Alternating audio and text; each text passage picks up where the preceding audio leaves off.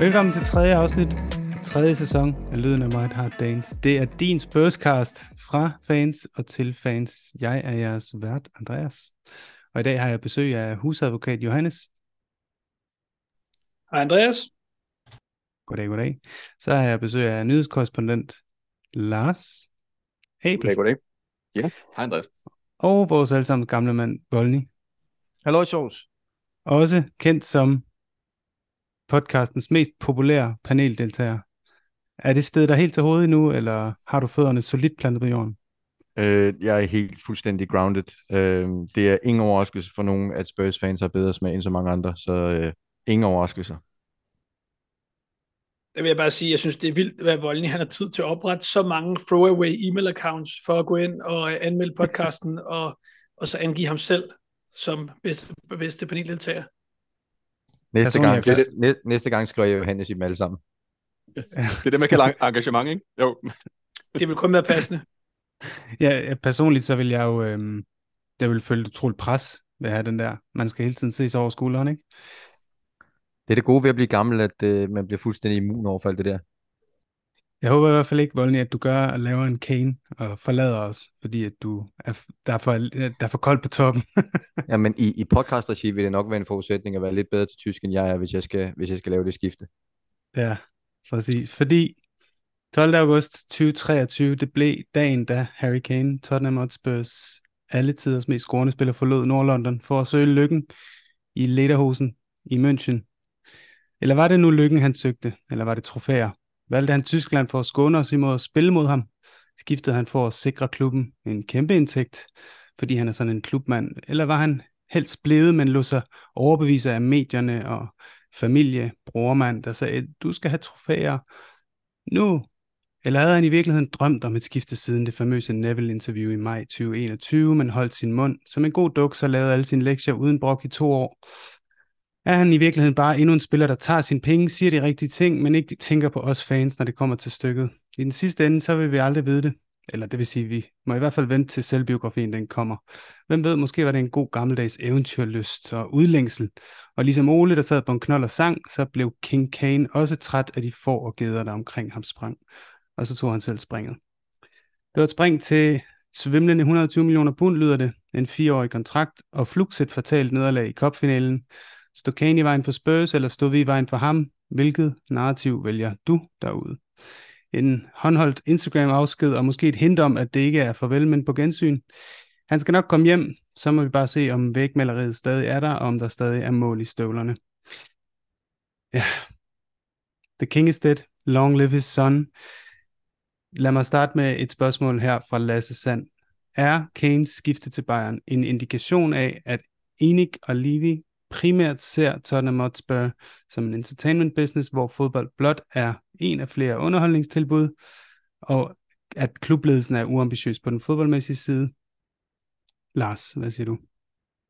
Nej, jeg, jeg synes ikke rigtigt, det er noget valg. Øh, at det er kommet hertil, kan man måske godt lægge lidt på deres, på deres bord, at der har været nogle fejl øh, tilbage i tiden, men øh, her i sidste ende kunne jeg ikke rigtig se, at de kunne gøre andet end det, de gør. Jeg synes ikke, det er udtryk for andet end, øh, end fornuft. Så det er, det er, det er en god pris, og det er et godt købmandskab, og det var måske også det rigtige tidspunkt, eller hvad mener du? Ja, jeg, jeg tror simpelthen ikke, vi havde andet valg. Altså, og havde bare Kane blevet øh, sæson ud, så, så havde der været fokus kun på det. Øh, og vi havde snakket om Kane, og hans hoved havde været halvt væk. Og, altså, det, det, hvis, vi, hvis vi vil have en ny start, og hvis vi vil have en, en, øh, en, en helt ny approach og en frisk tilgang med en ny træner og sådan noget, så, så var det det bedste for alle. Og samtidig så fik vi nogle, nogle penge i kassen, og han skiftede til, som du selv siger, til, til en klub, så vi ikke skal risikere at spille mod, fordi vi jo ikke er med i, i Champions League. øhm, så, så den risiko er ligesom også ud af verden. Øhm, og så var der ligesom bare ikke rigtig anden vej øhm, end det her. De forsøgte jo at, at forlænge ham, og han ville ikke. Det var, det var Kanes valg, det var ikke klubbens valg. Jeg synes, øh, at flere ting, de kan godt være sande samtidig. Men altså, når man, øh, når man lige får, får, får lukket lidt af for den her blødende arterie, det er at miste vores, hvad det måske bedste spiller nogensinde, øhm, og man ser på det her helt nøgternt, så det her det absolut bedste outcome, vi kunne håbe på, når nu vi ikke øh, kunne få dem til at underskrive en ny kontrakt med det samme. Altså, jeg var også lidt på det hold, der sagde, lad os se, hvordan det går. Han har jo øh, selv signaleret, at han godt kunne være interesseret i at underskrive en ny kontrakt. Hvad det vil selv have sat øh, anti-revolutionen her, denne viser og, øh, og, og gå i den rigtige retning. Men det er simpelthen en risiko, som, som jeg godt kan forstå, at vi som klub ikke kan tillade os at løbe, fordi altså med den her transfer, pengene det er, hvad det er. Altså heldigvis er vi jo ikke i en situation, hvor vi er dybt afhængige af penge fra en Kane-transfer for at og, og hvad det forstærker os andre steder, men, men vi kan simpelthen ikke risikere, at vi mister ham til en anden Premier League-klub på en fri transfer næste år, uanset hans bidrag her i denne sæson. Og det er jo klart, at vi er helt åbenlyst svækket uden ham. Han er vores bedste spiller, og måske Premier Leagues allerbedste spiller. Men når alt kommer til alt, og de forudsætninger, der var, så er det her den absolut bedste løsning. Penge i kassen, vi sender ham til Tyskland. Øh, der er en mulighed for, at der går et par år. Enten så brager han igennem, vinder Bundesligaen, vinder Champions League, og hvad er der så mere end at vende tilbage til Spurs og slå den Premier League målrekord? Eller også så øh, går det, som det ofte er gået med, med, med hvad det englænder, der tager til kontinentet, eller altså i hvert fald tidligere. Øh, han kan ikke rigtig falde til. Han scorer egentlig hvad måske de mål, han skal, men der går ikke så lang tid, og så har han hjemme Og så håber jeg, at øh, vi, at vi står klar til at betale det, Bayern kræver, fordi det vil være frygteligt at se ham i en anden Premier League-klub. Volny, øh, hvad synes du i forhold til, kan man overhovedet sætte en pris på en spiller som Harry Kane i den her situation? Øh, det er jo en svimlende sum, altså vi er jo tæt på øh, Premier League-rekord. Øh, jamen det er du nødt til. Altså du er nødt til at sætte en pris, øh, som er så høj som muligt, men samtidig ikke så høj, så han ikke får sit ønske opfyldt og bliver skide sur, og du får et års ballade med det. Øh, det er jo det umulige kunst, og der er det jo måske meget godt, at vi har sådan en som Daniel Levy, fordi hvis der er en ting, han kan, så er det derfor det meste ud af, af den slags. Øh, men hans værdi for os i de sidste 10 år er jo uvurderlig. Øh, du kan, Spurs kan aldrig købe en spiller på det niveau, uanset hvor mange penge vi sådan havde.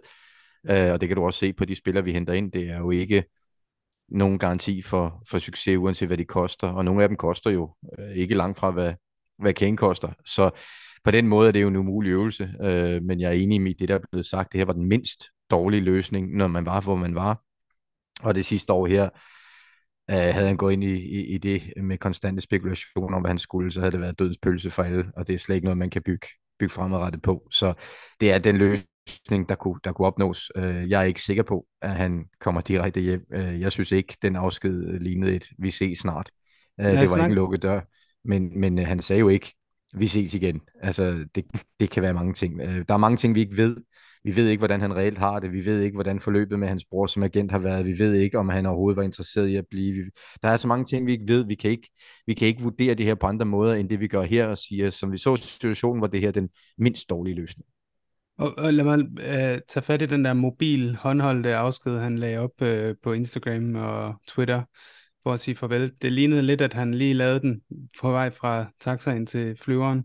Øhm, hvad, som kommunikationsmand, hvad, hvad tænkte du om den?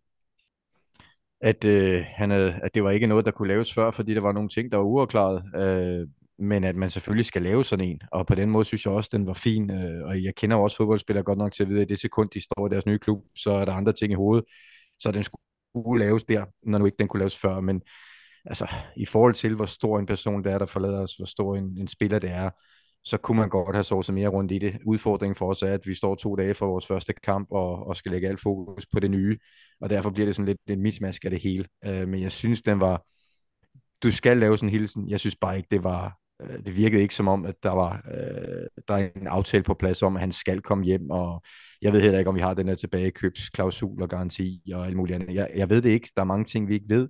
Jeg synes mm. bare ikke, jeg tolker det der med, at han kommer hjem igen uh, med sikkerhed ud for det lige øh, høre med til historien, at øh, Kane jo bestemt for alle hans kvaliteter, har han jo aldrig været nogen stor taler. Øh, og jeg synes sgu egentlig, at den øh, video der, den var autentisk og ægte nok. Altså, det virker virkelig som om, at det var nogle ting, han havde tænkt over. Jeg synes også godt, man kan mærke, at han vil gerne noget andet nu. Øh, vi har simpelthen stået i stampe for længe, og jeg tror måske paradoxalt nok, så har det faktisk været for at tilfredsstille Kane og hans ønske om at trofæer, at Levi er gået med de managers, vi nogle gange har haft efter Poch, altså først Mourinho, og så senere Konte. Øh, altså sådan nogle quick fix, win now typer, men hvor man som med så mange andre ting, hvad det i vores klub, så gør du kun tingene halvt. Altså ansætter sådan nogle managers, men, øh, men følger det så ikke op øh, med, det, med den type spillere, som de har behov for for at vinde nu. Under alle omstændigheder, og når alt kommer til alt, så tror jeg godt, vi kan vende det her til noget positivt på den lidt længere bane. Øh, nu kan man jo aldrig tvinge nogen til at vende tilbage, uanset om vi havde tilbageklubsklausuler eller alt muligt andet. Men jeg tror ikke, at, at vi har brændt vores bror til Kane i hvert fald. Vi har accepteret et rimeligt bud, og til synligheden det, som Levi allerede havde fortalt, uh, Kanes lejr fra start af ville blive accepteret, altså over 100 millioner pund, garanteret. Uh, så på den måde, så synes jeg egentlig, at det hele det er blevet ordnet ok. Det eneste, jeg også godt kan sætte en finger på, det er der med, at det bliver så tæt på, på, uh, på hvad det, altså Premier League-premieren, og at vi jo har brugt nogle træningskampe faktisk på ham, mm. men i stedet for Richarlison. Nu har han så åbenbart ja. også været halvskadet og så videre. Men, men øh, det havde jo været bedre, om Angie han havde haft, øh, havde, havde haft øh, en fuld preseason til at koncentrere sig, altså hvordan de spiller, der vil være her, når sæsonen den også startede. Men det er egentlig også det eneste, jeg lige kan, hvad kan sætte på det nu her, hvor skuffelsen har lagt sig, og jeg skal prøve at se på det med lidt mere rationelle briller. Hvad, hvad, Lars, øh, hvor ligger skylden for det? Altså, vi kan jo alle sammen være enige om, at øh, en Richarlison eller en hver anden, der skal stå i Kanes sko, vil have kunne bruge lidt mere øh, spilletid og forberedelsestid, men er det bare sådan en ting, hvor det, det er umuligt at, at gardere sig mod, når man sætter en pris, og de vil lave hele det der hulum hej i medierne og lave bud og sådan noget, så, så kan vi jo heller ikke gøre andet end at, at afvise dem, eller hvad? Altså, kunne vi have løst det på en bedre måde? Nej, det tror jeg ikke, vi kunne. Altså, det, det, det hænger jo på, på Bayern, men altså, man kan jo ikke snakke om skyld. Altså, det er jo et forhandlingsforløb, og vinduet er jo et åbent øh, et par uger endnu. Altså, så det, det, i teorien kunne det have været blevet endnu senere, selvom Kane han selv satte en deadline, men den, altså, deadline er jo til for at blive flyttet. Det, alt, alt, ja. er jo, alt er jo en forhandling i, i den her situation, ikke? Øhm, og øh, Chelsea har først lige hentet deres primære mål, transfermål, Caicedo, han var ikke engang med i deres første kamp. Øh, Bayern mm. hentede jo Kane på dagen for, for deres første kamp og sådan noget. Det, det er jo bare en, en faktor i det her, at, at vinduet er åbent, og øh, alt er til forhandling. Og det blev så to dage før øh, vores første kamp, og det synes jeg egentlig er, er fint. Altså trods alt øh, var der så rene linjer fra, fra starten af, af vores sæson. Ja, man kunne også, undskyld Christian, det, det, man kunne også se, at det virkede som om, at, at han, han var lettet på en eller anden måde, ikke Ange? Altså på sit pressemøde, da han ligesom endelig kunne snakke ud om sagen. Voldelig, du vil sige? Jamen, altså, jeg, jeg ser det ikke som, som det, det store problem, det der, fordi, øh, som Angie siger efterfølgende, han, han, har jo, han har jo hele tiden gået ud fra, at Kane ikke var med. Øh, at det har været hans overbevisning, at han vil tage afsted. Vores optakt har i foran været øh, lort. Altså, vi har rejst verden rundt to gange og, og, og fået aflyst kampe i regnvejr og spillet mod et lokalt pirathold, og hvad ved jeg. Så, altså, jeg, jeg, for mig er det ikke det store. Altså, så længe, så længe manageren føler, at det her er en del af hans planlægning, og, og så, så ser jeg ikke noget problem i det. Øhm, og jeg synes, det er fint, at Levi holder fast i, at hvis du vil forhandle med Spurs, så giver du, hvad de forlanger, eller også så kan du stikke piven ind. Altså, det, det kommer til at have værdi for os på sigt, at, at, øh, at vi har det standpunkt, og vi har holdt fast i det. Man også sige, at, jo, at øh, netop det her med, at, øh, at Levi om noget står fast på den pris, han har sat. Altså han er ikke til at rock, og, og alle Bayerns mærkelige, øh, mærkelige udtalelser i pressen og, og alt muligt andet fis. Altså det, det er kun med til at, at, at provokere ham og hæve prisen. Fordi lige så meget vi har lidt under, at vi ikke kan sælge vores Deadwood, fordi Levi sætter for høje priser, som han nægter at bøje sig på, men lige så meget bøjer han sig ikke, når han skal sælge en spiller, han ikke vil sælge. Altså tværtimod. Øh, og, og det er både en styrke og en svaghed, men lige her er det klart en styrke, fordi Bayern endte jo med at betale det, bedre bad om fra start af. Altså det, det, er, det er lige så meget Bayern, der har spildt tiden med, med, med tåbelige og nærmest øh, fornærmende øh, lave bud, fordi til sidst der har de betalt det, som øh, vi vil have. Og hvis de nu havde gjort det, gjort det lidt tidligere, så kunne de have haft Kane med i hele deres opstart. Øhm, men et eller andet sted, hvis man skal prøve at vende sådan noget positivt, udover bare at vi har fået penge for, om han ikke er en Premier League-klub osv., så er det måske meget godt, at Ange har en clean slate mere eller mindre. Altså, jeg så, øh, så et billede, der viste, at den eneste starter fra Champions League-finalen tilbage i 19, der nu er her, altså det er sådan. Og hvis Dyer han også er været på vej videre, så er der virkelig renset ud i, i den gamle øh, klikke, kan man sige. Og det vil sige, at Ange har mulighed for at påvirke, øh, påvirke den her trup mest muligt. Der er ikke nogen, der har alle mulige gamle agendaer og uafsluttede regnskaber og alt muligt andet. Øhm, og jeg vil sige, at han er nok den manager, vi har haft siden Poch, som jeg har størst tillid til, hvad det kan evne det her. Det kan måske handle om, at man rent faktisk kan forstå, hvad han siger, men, øh, men alt i alt, så, øh, så synes jeg egentlig godt, at man kan se frem øh, med nogle positive briller, også efter Kanes afsked her. Jeg synes faktisk, der, altså, hvis vi nu er inde på at, at se på lyspunkter, altså det er jo, vi er enige om, at det er jo det, det, er det mindst dårlige scenarie, det her, så selvfølgelig er det jo dårligt i en eller anden forstand, at vi mister vores bedste spiller. Men, men som, som, I, som I andre også er inde på, altså hele Anges øh, ageren i forhold til det her er jo et kæmpe, kæmpe lyspunkt. Altså medierne har jo prøvet at ryste ham undervejs på pressekonferencer. Der har været en tysk journalist, der har siddet med en Bayern-trøje, hvor der stod Kane på, før han blev solgt. Og hans ageren i det her har været så dybt professionel og iskold, og fremadskuende og positiv og glasset halvt fuldt, at det har jo været med til at puste øh, en positiv stemning ind i alt det her, øh, og, og skabt en, en, en bund for, at øh, vi ligesom kan, kan komme videre. Øh, det er den ene ting. Den anden ting er, øh, når jeg tænker på, skal man, skal man finde noget lyspunkt i det her, det er, at jeg ikke behøver at have meget om ankler længere. Øh, mængden af, af, af, af, af søvnløse netter op til store vigtige kampe, hvor jeg har ligget og set øh, to øh, ankler, der bliver skåret midt over, det, øh, det, det, det slipper man også for. Det er jo fantastisk. Dit Marit, det er sådan en, en eller anden montage, der blander Harry Kane, og så den der sketch fra mandrillen med ham med porer som ankler. Øhm, hvor, Hvad godt, du ikke ortopædkirurg, Lars? Volny, øhm, som øh, kommunikationsmand igen, så kunne jeg godt tænke mig at spørge ind til det her, Lars siger, i forhold til, hvor god han er på de her pressemøder, Ange. Uh, det må være enhver, øh, hvad skal man sige, kommunikationsmedarbejderes drøm, eller hvad? Jamen i hvert fald, hvis du, hvis du har lavet en strategi i, i Tottenham, som jeg vil mene, hver klub på den størrelse selvfølgelig skal have, øh, så, så skal du tænke over, hvad er det, vi gerne vil, vil udstråle? Hvad er det, vi har behov for at bygge hen imod? Hvor skal vi have folk med øh, hen til? Og så kigger du på, hvad har du at skyde med? Hvad har du? Altså, jeg sad engang og lavede en optegnelse for nogle år siden, at en fodboldklub er den sportslige sektor afsender på cirka 80% af din kommunikation. Sådan er det i en fodboldklub. Og det er enten spiller eller træner. I nogle tilfælde fylder træneren meget mere. I nogle tilfælde er der spillere, der fylder meget. Her har du så fået øh, en træner ind, som du helt sikkert også har kastet til den rolle, og siger, hvad kan ham her? Og, og det, at vi nu har en manager, som tydeligvis ser Tottenham som det vigtigste i verden. Øh, og så kan det godt være, der sidder nogen og siger, at Tottenham er kun den 6. største klub i England, eller den øh, 20. Største klub i verden, eller hvad de nu vil. Men, men for ham er det den vigtigste klub i verden, og den største klub i verden. Og det er det også for os, og dem han kommunikerer til. Og der passer han jo sindssygt godt ind i den rolle, for det er som Lars siger, at han er jo hele tiden sagt, prøv at høre, vi er Tottenham, vi skal det her, vi kan det her. Og så er det sådan set lige meget, om Harry Kane er der eller ej. Øh, og det har vi brug for nu. Øh, på den måde er han et skub, øh, og han er rutineret nok til ikke at lade sig slå ud af, hvordan andre synes, og, og, og, og hvordan det bliver påvirket udefra. Så, så han er den rigtige, castet rigtigt til den rolle, men, men vi er jo også nødt til at, at være sikre på, at der også kommer noget væk bag de ord. Øh, jeg tror, ledelsen vil bare komme op, men, men det skal holdet jo også gøre. Øh, men ud fra hvor vi er nu, har det været perfekt castet øh, til den udfordring, der ligger i, at det er et hold, som mister Harry Kane, og som skal finde sig selv igen. Øh, men han snakker jo det sprog, vi gerne vil høre. Han snakker om historie, han snakker om identitet, han snakker om stil, han snakker om øh, alle de ting, som gør os til Tottenham-fans. Fordi det handler ikke om, at vi bliver nummer 4 eller nummer 6. Og, og den har han jo købt fuldstændig ind på, og, og det spor kan han komme langt i. Øh, jeg tror, vi kommer til at have stor tålmodighed med en mand, der snakker den samme sprog, som vi gør.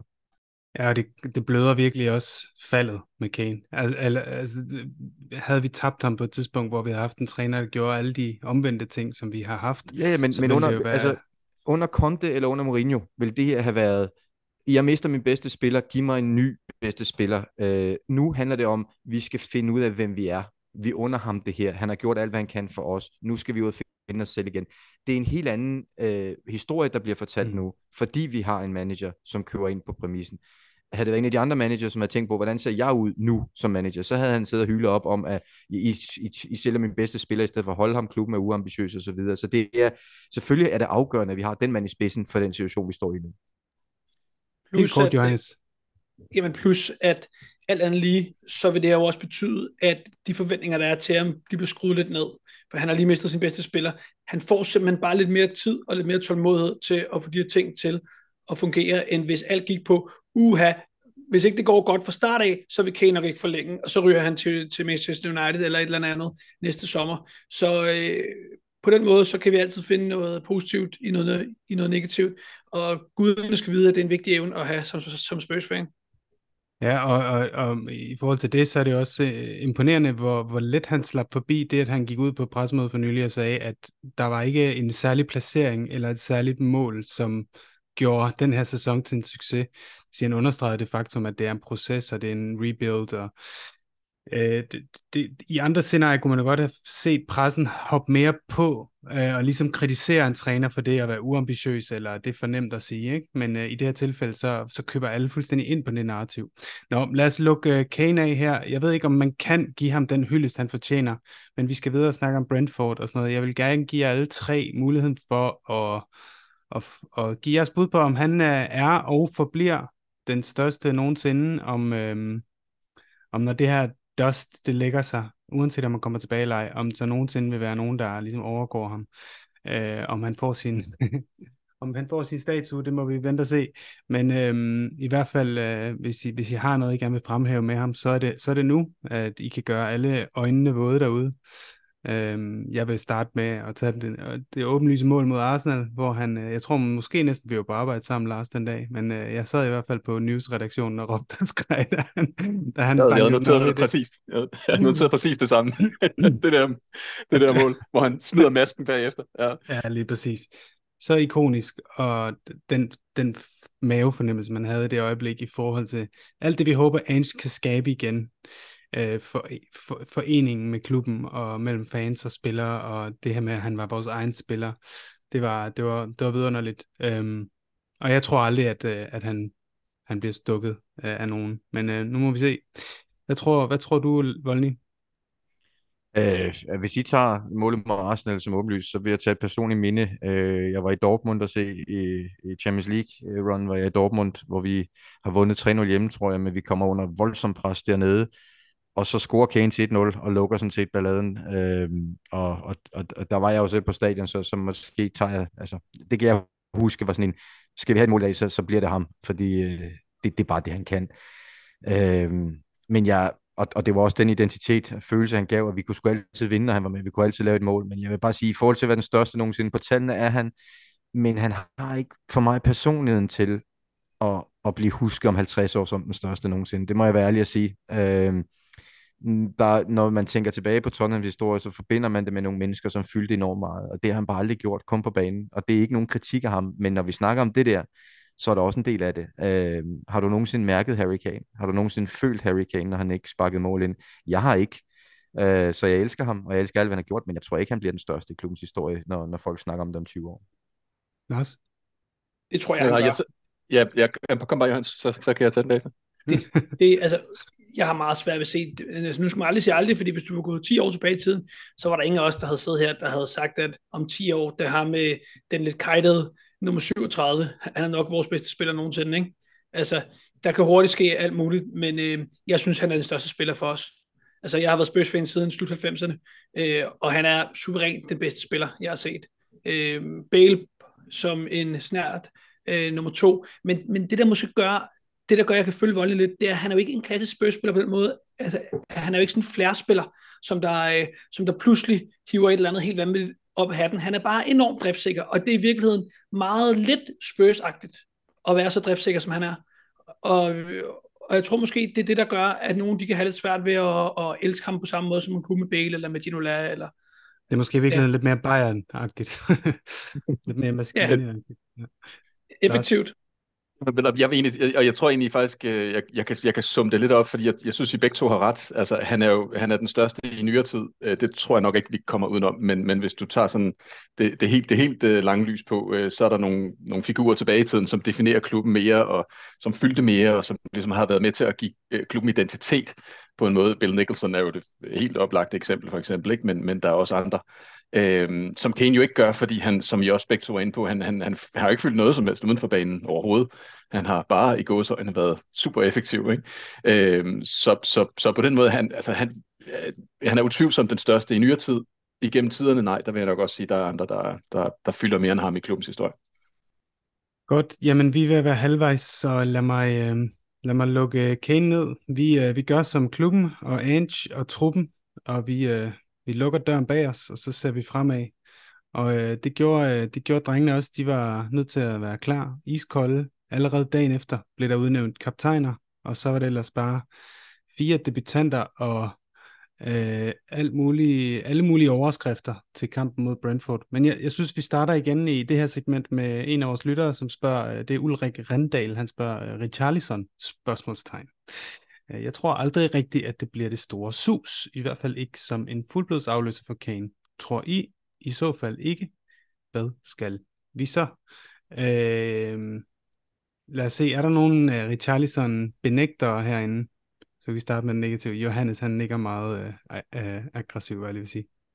Hvad, hvad, du får ordet så. Jamen altså, jeg har bare ikke på noget tidspunkt haft en stor fordus til Richarlison. Jeg synes simpelthen, han er for dårligt teknisk. Altså, og jeg synes egentlig heller ikke, altså, han er ikke nogen klassisk nier heller, fordi han er ikke, øh, altså han er for flagrende, men han er heller ikke god på kanten. Jeg, jeg har bare på intet tidspunkt rigtig været begejstret over Charleston. Så kan det godt være, at han spiller på toppen for Brasilien, øh, og scorer et saksbaksmål, øh, altså hvad de nye næ. Men det jeg gerne vil have fra min nier, det er ham, som der sparker alle de lettere chancer ind. Altså, så det, så det er fint at krydre det med, med et eller andet vildt saksbaksmål med en gang imellem. Men øh, der er en grund til, og jeg ved godt, at det er noget andet spil for Everton, men der er en grund til, at han aldrig har lavet over 15 mål i hvad det Premier League. Og jeg tror heller ikke, han gør det for os den her sæson. Det tror jeg simpelthen ikke. Og det handler selvfølgelig både om skade, men det handler simpelthen også om, at han bare ikke er god nok. Og jeg vil meget hellere se sådan på toppen, og selvom han mm-hmm. ikke har den fysiske presence, som Richarlison har. Jeg, jeg kan rigtig godt lide hans fight og hans indstilling, og det er jo svært ikke at holde en spiller for det, men, men altså, når alt kommer til alt, så er han bare ikke halvt den angriber, som Kane, var, Kane er eller var. Nu er historien jo ligesom fra, fra øhm, Ange og holdet, at vi kan lige så godt droppe det hele det her narrativ med at finde en en for en afløser. Så den del af spørgsmålet, den tager jeg lidt ud, Ulrik, det er jeg ked af. Men, øhm, men Lars, hvad, nu, nu får Richarlison jo nogle kampe, øhm, og øh, hvordan synes du, han kom fra land her mod Brentford? Åh, altså sådan, øh, der, er, hvad er det, der er sådan et udtryk øh, i England, der hedder sitting on the fence, hvis man sådan ikke rigtig sådan, øh, hælder helt den ene vej og den anden vej. Ikke? Altså, jeg, jeg sidder nok lidt på hegnet med ham, vil jeg sige. Øh, jeg, altså, jeg synes ikke, han har fået en reel chance for at bevise, hvad han kan endnu. Øh, hos Tottenham. Han var meget skadet sidste sæson, han spillede meget på kanten, han kom meget, blev meget skiftet ind. Øh, så nu har han så haft den her ene kamp mod et hold, der stod utrolig dybt, øh, øh, hvor han ikke fik øh, særlig meget arbejde med fra, fra, sin, øh, fra sine venner øh, på banen. Øh, den vil jeg i hvert fald meget nødt bedømme ham på. Jeg vil, jeg vil meget gerne, at han skal have en håndfuld øh, eller flere kampe, også mod andre typer hold. Øh, nu er det United næste gang, der bliver der mere plads til at vise, hvad han kan. Altså jeg synes, for Brasilien har han i hvert fald vist glimt af det, som man kan håbe, han kan komme til at, at, at vise for os, og han er mere end en nier, end han er en kendt spiller, så altså, jeg håber, han bliver det, og jeg tror, der er en mulighed for det, men, men, men altså, jeg er ikke 100% sikker på ham, øh, men, men chancen skal han have. Volny, øh, uh, Ancient sagde jo efter, i pressemødet efter, at vi skal være bedre til at støtte Richarlison.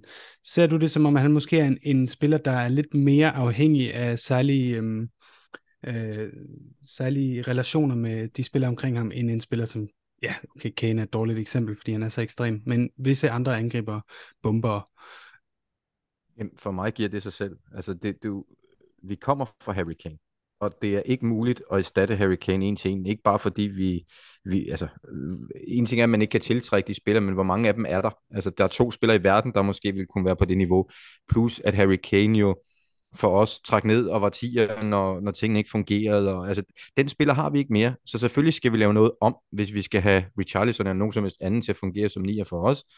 Øh, men altså, jeg, jeg er enig med Johannes i, at det der, han laver for Brasilien, de spiller jo slet ikke, som vi gør. Altså, det, det er latterligt at så kigge på det og sige, det burde vi også kunne få ud af manden. Det kan vi ikke, så skal vi til at ændre måden, vi spiller på. Øh, der kunne også ligge en løsning i fremtiden at sige, jamen han kan ikke spille alene derop. Altså, øh, det er også en mulighed at tænke i de baner, hvis vi vil bruge ham. Vi har mange penge investeret i ham. Hans indstilling er fed. Jeg tror, han vil blive pladet af skade resten af sit liv, fordi han er så ultimativt voldsom i alt, hvad han gør, og, og heller ikke bliver yngre og alt muligt andet. Men hvis det er ham, der skal spille, så skal vi spille ham noget mere, og så skal vi til at, at spille på de styrker, han har, og det betyder, at vi skal lave noget om. Det er ikke ham, der skal lave noget om. Øh, og det er også fair. Øh, men om det så ender med at blive lykkelig med ham, ingen idé. Øh, mod Brentford så jeg ingenting, der gør mig fortrøstningsfuld, men jeg er også med på, at, at det ikke er ham alene, der skal løse det her, hvis, hvis han skal være en succesfuld angriber hos os jeg vil bare sige en ting omkring Richarlison, fordi om det bliver ham eller ikke bliver ham, det må, det må tiden jo vise. Men hvis det ikke bliver ham, så skal han videre. Fordi vi kan ikke have vores øh, rekordsigning siddende ude på bænken og Brasiliens nier, øh, som indskifter, som vi havde i, i sidste sæson. Øh, det, det er vi simpelthen ikke... Øh, det, det, det passer slet ikke til, til vores klub, så hvis vi går ud og køber en ny mand, så må det også betyde, at, at uh, Richarlison er, er fortid i Tottenham, for kantspiller, det bliver han, det bliver han heller aldrig. Mhm. Okay, jamen lad os øh, prøve at hoppe videre til nogle af de andre øh, spillere øh, og deres præstationer. Nej, faktisk før vi gør det, så skal I lige have sådan en, sådan en fri opgave her. Øh, hvis I skal nævne en, en, en positiv ting ved kampen alle sammen, øh, og så kan vi se, om vi også har lyst til at finde tre negative ting bagefter, men øh, kan vi ikke tage sådan en hurtig runde? Øh, Volny, hvis du starter. Jo, øh, så vil jeg sige, at øh, det, det lød op til det, jeg havde håbet. Øh, vi sad herinde sidste sæson og sagde, hvad, hvad regner I med Tottenham næste år? Der, mit, mit svar var, at, øh, at det bliver Tottenham igen, og, og det så jeg. Jeg så et hold, der, der lignede Tottenham, der ville det Tottenham skal ville. Øh, var det godt nok? Nej, selvfølgelig var det ikke det, men vi er på vej i den retning, som vi skal være, øh, og vi søger sejre, og vi spiller for at vinde, og ja, vi er sårbare, men, men øh, jeg så Tottenham på en fodboldbane, og øh, det synes jeg er super positivt. Fedt. Det var det store, brede perspektiv. Uh, Johannes, hvad, hvad med dig? Hvad vil du gerne fremhæve ved den her kamp i den positive retning? Jamen altså underholdningsniveauet. Jeg har ikke været sådan underholdt, siden vi var gode under Poch. Øhm, vi havde nogle gode kampe, også resultatmæssigt under Konte i foråret 2022, blandt andet den her 3-0 sejr hjemme over Arsenal, øh, som man jo ikke kan andet end at nyde. Men, men rent underholdningsmæssigt, så var den her kamp jo enormt meget mere underholdende. Så skal nok, at først halvleg en ordentlig omgang kaosfodbold, altså indianerbold, der bare vælter frem og tilbage.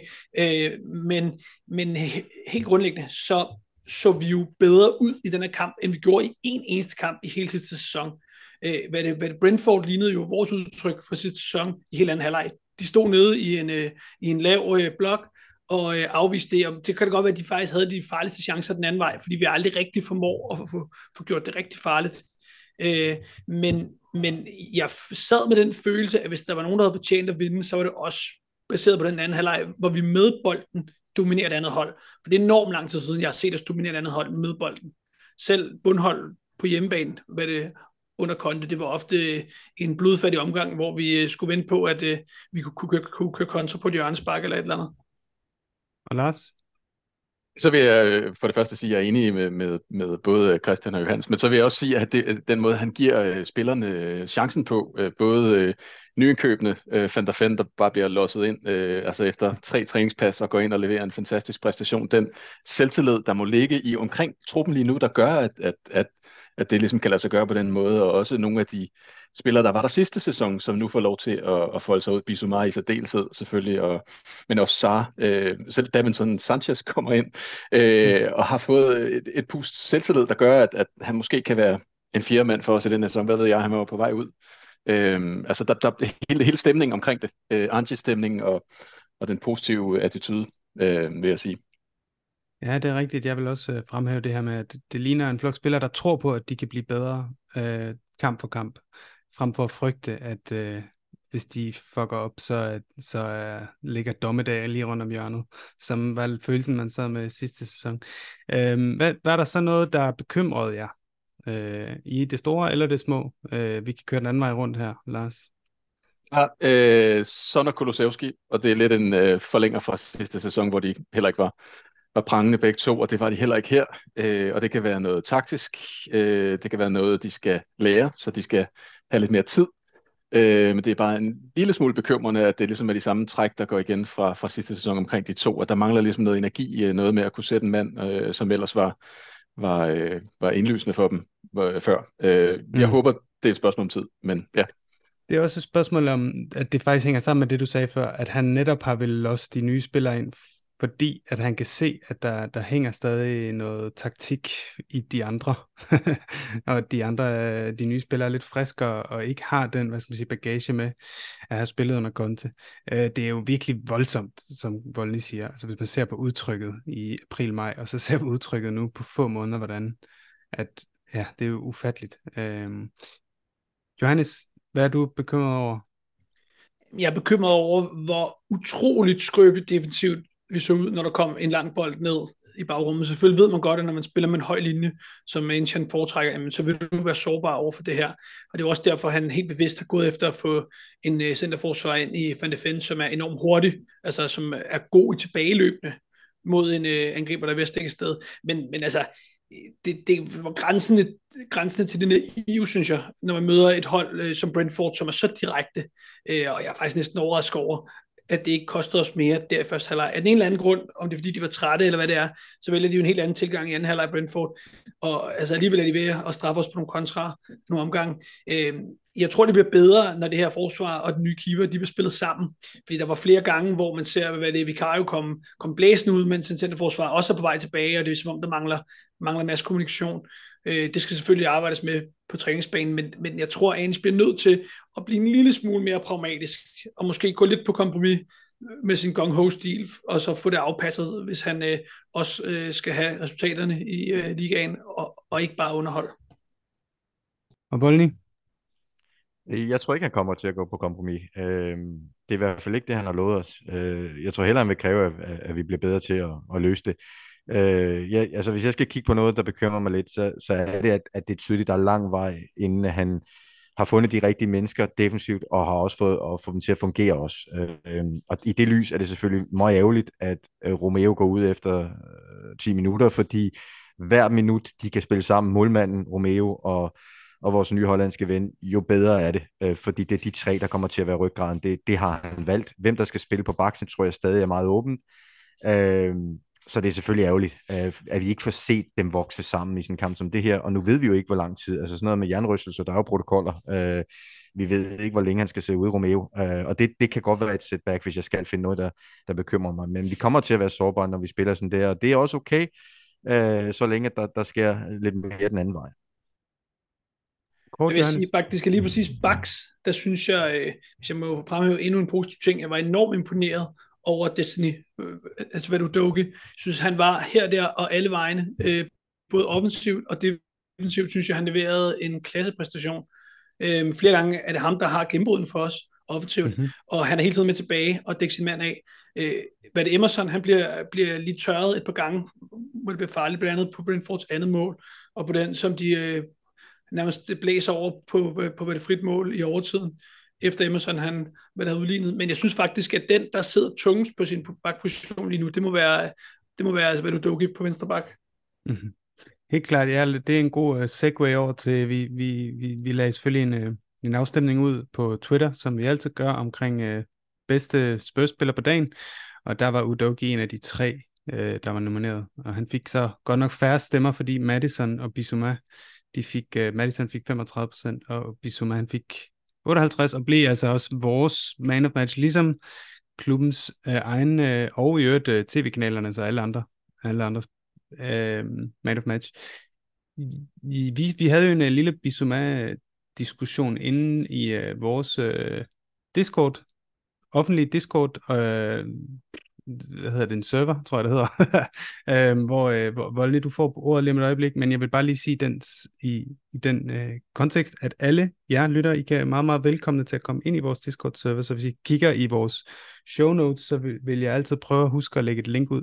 Så hvis man bare følger det link og laver en bruger, så kan man komme ind på Discord og øh, diskutere kampene live, mens de bliver spillet, og møde andre lyttere, og også øh, snakke med os, og I er meget, meget velkomne.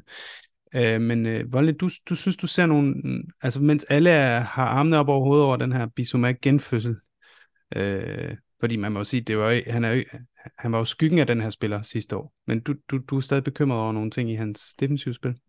Ja, ja, og, og jeg vil starte med at sige, at jeg forstår godt begejstring over, øh, når man ser ham dribler med sig frem og, og sådan noget. Jeg kan, altså, den del er jeg med på, men, men den position, han spiller hos os, nu sad jeg også og så kampen med, med en P-træner, som siger, som jo sidder og kigger på nogle andre ting, end jeg gør, og siger, han, han, han siger så, øh, han, han, at han konstant efterlader bakkæden fuldstændig ubeskyttet, når han gør de der ting, fordi han er så impulsiv, fordi han, Altså, han er jo i virvar af bevægelser og, og, og, og mærkelige pres og, og bolderobringer og driblinger. Og, Øhm, og det er bare, når vi i forvejen, når vi er i den skrøbelige forfatning, vi er, øh, så tror jeg ikke, det er en løsning på sigt, det der. Altså, jeg, jeg tror, at, øh, at der er stor risiko forbundet med at spille med ham i den position, hvor, hvor han er, fordi han er så impulsiv, som han er. Så øh, det, det er sådan set bare det. Mm-hmm. Det er jo interessant, øh, om, om, om, om, om det er noget, som trænerteamet også er opmærksom på. Jeg, efter du havde sagt det, så lagde jeg faktisk mærke til det øh, på nogle af de klip, der kom op øh, på Brentfords chancer, hvor, øh, hvor han, det er som om han ikke scanner området bag, bag sig. Han, han kigger meget frem, han kigger meget bold, og glemmer lidt at se, hvem er det, der kommer i anden bølgen. Øh, så når de laver deres indlæg, og den bliver hættet væk, så er der sådan to-tre Brentford-spillere, der bare fuldstændig frit slag uden for, uden for vores felt.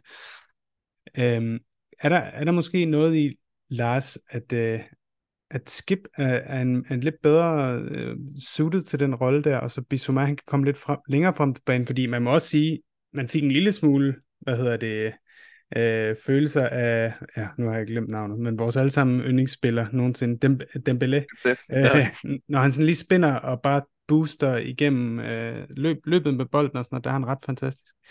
Skal han længere frem på banen? Nej, det, det tror jeg faktisk ikke, og det, det, og det tror jeg heller ikke, han kommer i øvrigt, fordi øh, Orange han har jo sat sig fast på, at det, det er ham, der skal være sekseren. Øh, så kan vi synes, hvad vi vil. Øh, men spørgsmålet er, om, om, om løsningen kan ligge i noget taktik også her. Det var trods alt den første kamp, og jeg ved ikke, om, om tanken måske er, at, at hvis sekseren ligesom har en mere impulsiv, eller det er okay, at sekseren er lidt mere impulsiv, og så er det Skibs rolle, otteren, øh, der skal falde tilbage og, og, og støtte op og, og have overblikket, når han begynder at buse frem. Jeg ved det ikke. Altså det kunne jo være, at der kunne ligge noget taktisk i det, som kunne løse de der udfordringer, der måtte være, fordi vi vinder jo også noget på, at han er så impulsiv. Det overrasker jo modstanderen lige så meget, som det, som det kan overraske os selv.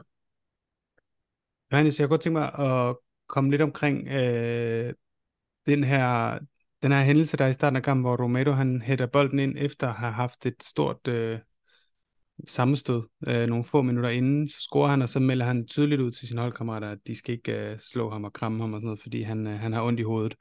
Og han ryger så ud, og det viser sig så ifølge Ange, at de har udfyldt de forkerte papirer, så det bliver ikke sådan en hovedskade udskiftning, det bliver bare en almindelig udskiftning, og det er så måske også en af grundene til, at vi ikke ser flere udskiftninger senest i kampen, øh, altså slutningen af kampen, øh, fordi vi havde brugt et, et udskiftningsvindue. Men hvad synes du om, om, om den måde, øh, det blev håndteret på, og, og du må også gerne komme lidt ind på Sanchez, som jo så spiller næsten hele kampen. Jeg synes faktisk, at det bliver håndteret øh, rigtigt. Altså, hvis han skulle gjort noget anderledes, så skulle han have skiftet ud med det samme der. Men altså, det er det er jo også lidt svært at gå imod sin egen lægestab, og hvis, øh, hvis spilleren siger, at han kan spille videre, og lægestab siger, at han kan spille videre, jamen, så er det også svært at, at, at tage ham ud. Så jeg tænker ikke, at det har hjulpet, øh, at han simpelthen smadrer bolden ind med 500 km i timen, hvis, øh, hvis han havde en hjernerystelse, øh, altså hvad det i forvejen, men men det, det er lidt en svær balance, ikke? fordi det er også op til træneren øhm, og selvfølgelig lægestaben at tage ansvar for spilleren i den situation, fordi spillerne er jo øh, helt groggy og, og der rundt på gulvet. Og altså de her øh, jernryster, de kan altså godt have en rigtig, rigtig kedelig betydning for spilleren på længere sigt. Jeg ved ikke, om I kan huske, at øh, Fatongen fik en jernrystelse under en Champions mm. League-kamp, og altså, han, øh, hvad det var selv ude og nævne, det var altså skyld i en ret væsentlig, øh, væsentlig øh, nedgang i hans øh, generelle niveau, simpelthen, den her, øh, den her hvad hedder det, jernrystelse. Han led under den i ret lang tid. Øhm, og derfor så, så er det noget, der er vigtigt at, øh, at beskytte spillerne mod. Nu kan jeg høre det med til historien, at det her, det her med, at han ikke blev skiftet ud som en øh, såkaldt concussion sub, det gør faktisk også, at han godt må starte her på lørdag, hvis ellers han er klar. Fordi hvis du bliver skiftet ud på den, så må du ikke starte næste kamp. Øh, men øh, det må han gerne, givet han er klar. Ellers så synes jeg også, nu nævnte øh, nævnte Lars tidligere, men Sanchez kom ind og gjorde det faktisk ganske fornuftigt. Øh, Sanchez har jo nogle, nogle klare spidskompetencer på det fysiske, og der passer han meget godt ind øh, altså til sådan en høj linje her, og det så vi også mod Barcelona, hvor han tit kommer ned i sådan nogle last-ditch øh, taklinger, simpelthen fordi han er så hurtig.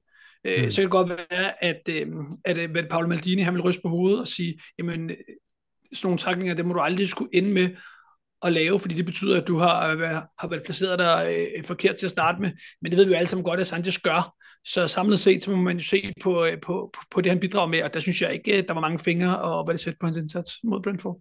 Flot, flot indsats, også fordi han, han kommer ind i en, som vi snakker om, Van de Feen, Udogi, Royal i en ny position, hvor han spiller mere central midt, og ja, øh, lige pludselig er Sanchez styrmand, øh, få måneder efter han blev buet ud.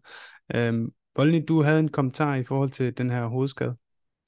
Jamen, jeg har bare arbejdet med nogle spillere, som, som har haft det her, og nogle af dem har altså siddet ude i 7-8 måneder, øh, og i, den, i, den, i det forløb har de øh, i perioder i tvivl, om de nogensinde kunne komme til at spille fodbold igen. Øh, nogle kan ikke sove om natten, og altså, det er bare meget mere voldsomt, end, end, end det ofte lyder, så jeg er helt enig, han skal bare ud i det sekund, han ikke har det godt, og så må vi jo se, hvor længe der går, men irritationen for mig ligger i, at vi har brug for lige nu, at de får spillet sammen så meget som muligt, trænet sammen, og, og, og specielt de tre bagerste. Og, og den mulighed får vi jo ikke. Hvor lang tid det kommer til at vare, det ved vi ikke, men, men det bliver en udfordring.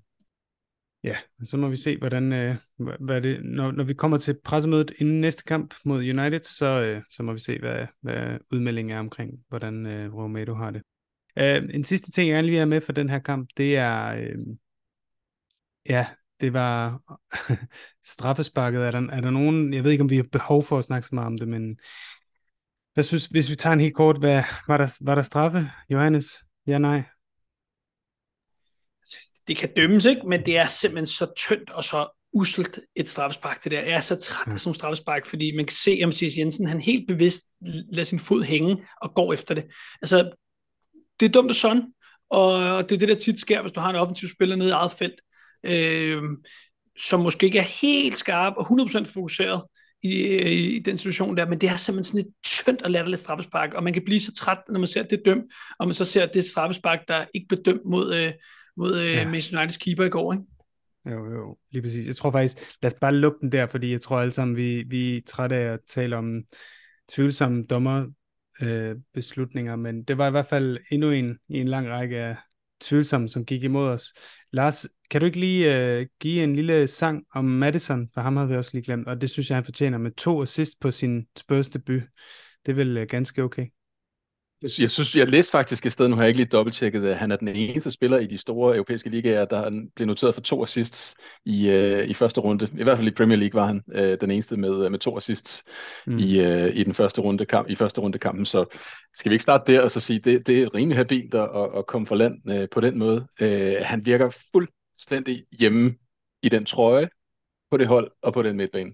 Altså, mm. det er mm. som om, han har været der i overvis allerede i, i den første kamp, og det, altså, det, det var en fryd at se på. Øh, ja, altså, og det, det er ikke for at tage noget negativt, men vi skulle have købt ham for længe siden, men sådan er der også meget. ja, men hvis det vi ikke gjorde det, det gjorde, at han fik uh, den spilletid og det forløb, der gjorde, at han er så god, som han er i dag, så det, det er altid svært at, det er altid nemt at være bagklog. Ja, øhm, absolut. Hvordan, ja, og jeg kan bare lige give nogle stats her. Han havde jo to assist, øh, 62 afleveringer, vandt fire dueller, og så havde han altså seks key passes, og det er lige præcis noget som det, som, altså chances, chanceskabende afleveringer, det er noget af det, vi manglede sidste år. Øhm, og især når, når Sonne og, og Kulusevski ikke er så godt kørende. Øhm, I øvrigt havde Bissouma hver sjette aflevering på vores hold på vores hold. Det er også ganske udmærket. Øh, en anden øh, ny spiller, det er jo den gode Vicario Volny. Ham skal vi også lige have med, fordi det er jo din yndlingsspiller i hele verden. Og øh, hvordan synes du, han er faldet til, og hvordan synes du, han klarer sig? Øh... Ja, øh, først vil jeg sige, i forhold til Madison, øh, det virker som om, han har fået Gino Largius. Altså, det øh, er helt enig, det er, der er så meget flow. og det er så lækkert. Han skal bare lade håret gro, og så spille uden benskin, og så bliver det top, top lækkert øhm, øh, og i forhold til Vicario, altså, jeg har jo hele tiden forventet, at det kommer til at tage mellem Øh, i hvert fald en halv sæson, før, du, før vi rigtig kan tillade os at sige, hvordan bliver det her. Øh, han kommer også ind på et sindssygt svært tidspunkt, hvor der heller ikke er nogen bagkæde på plads, og man skal have nyt system og alt muligt andet. Der kommer til at være udfald i det der, men, men øh, jeg kan godt lide at se, at han er modig. Jeg kan godt lide at se, at han, han tager ejerskab på det, der han kommer ud. Han, han, øh, han tør nogle ting, hvor jeg ellers tænker, når du kommer til engelsk fodbold første gang, så går du så ud i de høje dueller, øh, går du ud i de tætte øh, gryder, hvor der står 100 store mennesker omkring dig, og det gør han. Øh, gør han det perfekt nu? Nej. Men, men jeg har sådan set været glad for attituden, og jeg tror stadig på, at det her bliver en rigtig dygtig målmand for os, øh, der kommer til at gå lidt tid. Og Johannes, øh, du har meldt, at du gerne lige vil kommentere helt kort. Øh, kan du sikkert også øh, lige komme ind på det her med Madison, en del af kaptajnteamet? Jo, jeg, jeg øh, kaldte den faktisk, tror jeg, inde i vores øh, Discord-chat, at jeg godt kunne se ham der dagen før det blev øh, offentliggjort, fordi hold kæft, hvor er han bare en spøgspiller, helt gennemført. En flærspiller, der underholder en, der kreerer noget ud af ingenting. Øh, vi har endelig fået den 10, vi har manglet siden, siden Eriksen, han var god under Poch. Altså, hold kæft, hvor har vi manglet den spillertype, simpelthen. Øhm, han er så ægte spørgspiller, som man kan være, og altså til 40 millioner pund, så det her jo i, i dagens marked, det er jo et stil. Altså, mm. jeg tror, han kommer til, han kommer til at både lave dobbeltcifrede mål og dobbeltcifrede, altså hvad det sidste for os her denne sæson. Mm. Skøn spiller. Han er, jeg har allerede glemt ham for at skrive alt muligt grimt om Bale Spøs. Lars, du har ragt hånden om. Ja, undskyld. Uh, hvad hedder det? Jeg sidder og falder i staver. Nej, jeg, hvad hedder det? Øh, om, omkring øh, anførende på, på holdet, øh, nu du tog den op, øh, Andreas. Øh, hvad ja. hedder det? Altså, det, det er jo i sig selv endnu et tegn på det her med, at, øh, at den, den smertefulde genopbygning er, er, er, er for alvor i gang. Altså, der, der er jo ingen Eric Dyer, der er ingen Ben Davis på det der anfører øh, crew der. Altså der er selvfølgelig sådan, det er jo oplagt, han er anfører for Sydkorea, og det helt oplagte valg. Men vicekaptajnerne er Romero og Madison. Det er to spillere, der er kommet til for relativt nylig, øh, og som signalerer en, en, øh, et, nyt, et nyt hold, en ny, øh, en ny start. Øh, I stedet for at man bare vælger, du ved, de helt oplagte, dem der har været i, i klubben længst, og som ligesom har været en del af det gamle, øh, det gamle regime. Så signalerer man også, at man ikke kan gemme sig, fordi at øh, hvis man tager dem, der allerede har den største stemme i omklædningsrummet, så kan alle nye spillere og unge spillere, de kan ligesom på en eller anden måde putte sig lidt. Øhm, men hvad er Volny, øh, hvad synes du om den her video, de lægger ud, hvor han annoncerer det til truppen, og det er jo kommet frem, at hverken Son eller Madison vidste, inden det skete, at de var blevet valgt. Øh, så det, det, han har holdt kortene helt tæt til kroppen, og at de så laver sådan noget behind the scenes noget, uden at det er Amazon-drevet. Hvad, hvad, hvad synes du om det? Øh, nok lidt mindre end så mange andre, men, men jeg er også miljøskadet jo. Øh, øh, jeg, jeg har set det her mange gange. Øh, altså det er faktisk normalt i de fleste klubber, man optager rigtig mange ting, øh, just in case. Øh, og så er det ikke altid, man offentliggør særlig meget af det. Øh, det her er noget, hvor de har tænkt, det her kan, det her kan give os værdi at vise, øh, både i forhold til at positionere træneren og i forhold til alt muligt andet det jeg hæfter mig ved, øh, det er, at jeg kan se, hvor meget øh, anerkendelse der er fra de andre holdkammerater over dem, der så bliver valgt. Det kan jeg godt lide. Jeg kan godt lide, at man kan tydeligt se, at de andre sådan lige klapper på ryggen og siger tillykke med det, og at det betyder noget. Øh, det er egentlig det, der, der har sat sig hos mig. Det i sig selv, at man får lov at se ham gøre det, det er jo bare fordi, de synes, det, det var sgu egentlig meget godt øh, show, det der. Angie, er du ikke enig i det, for det til at se godt ud? Jo, det er jeg. Fint, så, så offentliggør vi det. Men, men øh, det er bare en, det er ikke en kalkyle, men jeg kan godt lide de andres reaktion på, på når der bliver nævnt navne. Måske med undtagelse af Eric Dyer, som flux øh, røg ud og fjernede Tottenham. Han var, han var slet ikke med på videoen. han, han, var smuttet, han var smuttet for længst. Øh, så må vi jo se, om, øh, om han bliver, if he stays or if he goes, men i hvert fald så kommer vi til at gemme alle transferrygter og sådan noget til, til næste gang, vi, vi får tid til en transfer special. Øh, der er, der er simpelthen for meget i dag, og for meget, der var vigtigere end, end løse rygter. Det sidste, vi lige skal have, det er, at vi skal kigge frem mod Manchester United. Hvad hedder det? Øhm, der kommer jo den her protest mod billetpriserne, som vi også har snakket en lille smule om før. Hvad, øhm, Volny, er det sådan noget, som du tror kan på en eller anden måde forstyrre spillerne øh, forberedelsen til kampen internt i, i gruppen? Det tror jeg ikke. Altså, hvis nu det var, at øh, folk ikke ville komme på stadion, eller der var aftaler, at man ville boykotte stemning og sådan noget, så måske, men, men det her, det, det kommer ikke til at forstyrre spillergruppens fokus. Øh, og jeg synes for øvrigt, det er helt forståeligt, øh, at man gør det. Jeg synes, det er på sin plads, øh, fordi det her, det er, det er skruen ud af og, og hvis vi skal være ærlige, så er det så lille en del af klubbernes økonomi, at det, det er helt latterligt at prøve at, at, at få flere penge ud af, af dem, der kommer på stadion. Øh, Mm. Det, det er så lille en del af vores samlede økonomi, at det, jeg synes, det altså, får det stoppet. Øh, men jeg tror ikke, det kommer til at forstyrre spillerne, nej. Okay, det, det er godt at høre, og er helt enig. Jeg synes jo i virkeligheden, det, det er langt mere berettiget kritik i, på det her punkt, end om øh, Levi gjorde det rigtige med Kane og de her handler, hvor man altid kan være noget. Her synes jeg fuldstændig sort på hvidt, at det er simpelthen bare så uh, antasteligt, at, uh, at, um, at de bliver ved med at sætte billetpriserne op igen og igen. Altså vi ligger og er glade for, hvis vi kommer i top 7 eller top 6, øh, men har de dyreste billetpriser, for det til at give mening. Øhm, hvad, hvad, hvad forventer vi i forhold til kampbilledet, Lars, øh, mod United? Det er vel en, en, en, ud, en udfordring, selvfølgelig, men de så ikke særlig gode med Wolves i går, og det er vel et hold, som spiller på en måde, der passer rigtig godt til, øh, til vores spillestil, eller hvad? Uh, ja, ja, ja, jeg, jeg er lidt bekymret for, hvor meget vi kan udlede af den der kamp mod Wolves, altså fordi man bliver, man bliver umiddelbart sådan lidt positiv, når man ser, hvor dårligt det var, men det var en anden type kamp for dem også jo. Og de vil også gerne spille på omstillinger. Øh, så, så kampbilledet bliver øh, et andet både for dem og for os, end det gjorde i den, i den første kamp, øh, tror jeg. Vi får meget mere, vi bliver meget klogere på, øh, på hvor vi står øh, i, den, øh, i den kamp, øh, vi får mod United. Øh, fordi der er vi oppe imod et, et, et hold, der har en anden kvalitet end Brentford, og som også vil udfordre os mere. Øhm, jeg tror, der kommer til at være mange mål. Lidt ligesom mod øh, Brentford, fordi vi er så åbne, og fordi vi spiller så, så offensivt, som vi gør. Øhm, ja. Ja, altså, det, jeg synes, det er svært på det her tidspunkt i sæsonen helt at vide, hvor vi står, og øh, både vi står, og også, øh, også modstanderne står. Øh, men håbet er lysegrønt, ikke? Øh. Det, bliver, det bliver interessant at se, om United stiller sig dybt ned og spiller meget på, at de kan se, at vi er skrøbelige, når de spiller i, altså hen over vores høje bagkade, eller om de ligesom møder op til kamp og gerne vil prøve at have possession og spille en lidt mere åben kamp mod os, som umiddelbart vil, vil tilfalde os godt, ikke? Eller det siger man ikke, men altså, I forstår, hvad jeg mener. Johannes, jo, jo, det håber vi, det gør, ja. Forventer du nogle øh, ændringer i startopstillingen, Johannes, eller tror du, han vil give de her 11 øh, chancen igen? Så hvis man skal se på, hvordan vi præsterede sidst, jamen, så burde der være ændringer i startopstillingen, men jeg kunne godt forestille mig, at han går efter at få lidt kontinuitet. Det er jo et åbent spørgsmål, om Romeo starter, altså om ja. han er klar til det. Øhm, og, og det er helt på Team Volley. Vi skal ikke starte en, starte en spiller, der ikke, ikke er klar her, fordi det kan, kan kun forværre Øhm, hvis ikke, så, så, så starter Sanchez, hvad de jo nok umiddelbart øh, på hans position.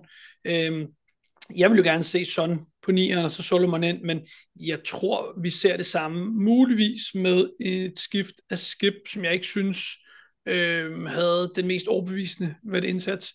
Hvis ikke Højbjerg han, øh, er aktiv på vej til Atletico, så kunne jeg godt se Højbjerg starte, starte i stedet på skib. Mm-hmm. Ja, vi havde et spændende spørgsmål faktisk fra Mikkel øh, Julesgaard, vores somi Mikkel, han øh, spurgte lidt om, om, om, han synes det var meget interessant, hvor, hvor bred Skip han var. Altså han lå meget bredt, han lå nærmest som højre ving. Og øh, han siger, hvis man er lidt kreativ, vil Pedro Porro så ikke kunne spille den 8, fordi han alligevel skal ligge så bredt og kombinere med, med vores fløj. Hvad, hvad, kan du se det, Volny? Øh, jamen altså på papiret kan jeg godt se det, men, men lige præcis som vi snakkede om før, når, når du har Bissouma, der er så uskolet og så impulsiv en spiller, er der stort brug for en, der har balance ved siden af ham. Øh, Pierre Emil vil også være en fin løsning øh, til at tage det ansvar, men Ange kommer ikke til at bruge spillere, der ikke har dedikeret sig 100%, tror jeg, til, til at være her. Så jeg tror ikke, det vil fungere. Jeg tror, det vil blive endnu mere kære, specielt også hvis Sanchez skal spille. Øh, så er der simpelthen for meget impulsivitet og for lidt, øh, for lidt balance.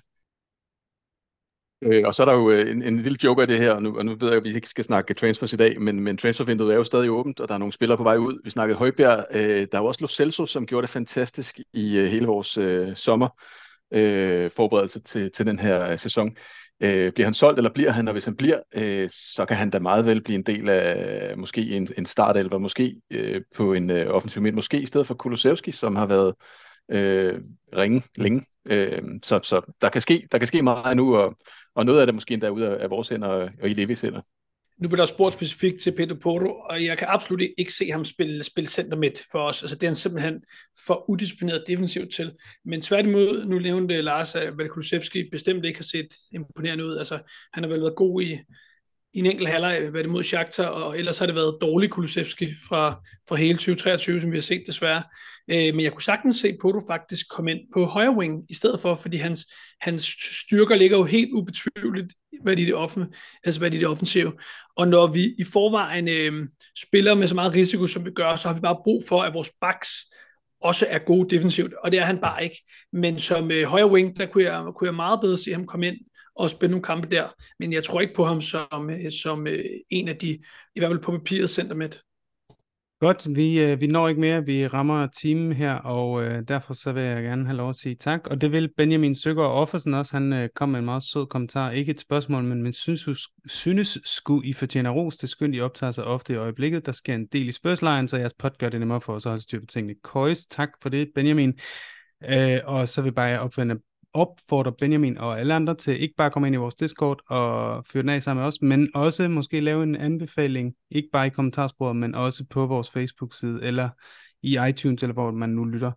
Øh, vi nåede ikke at snakke om den øh, flotte nye udbane, tror jeg, den er jeg ret vild med, men øh, det må så blive en anden gang.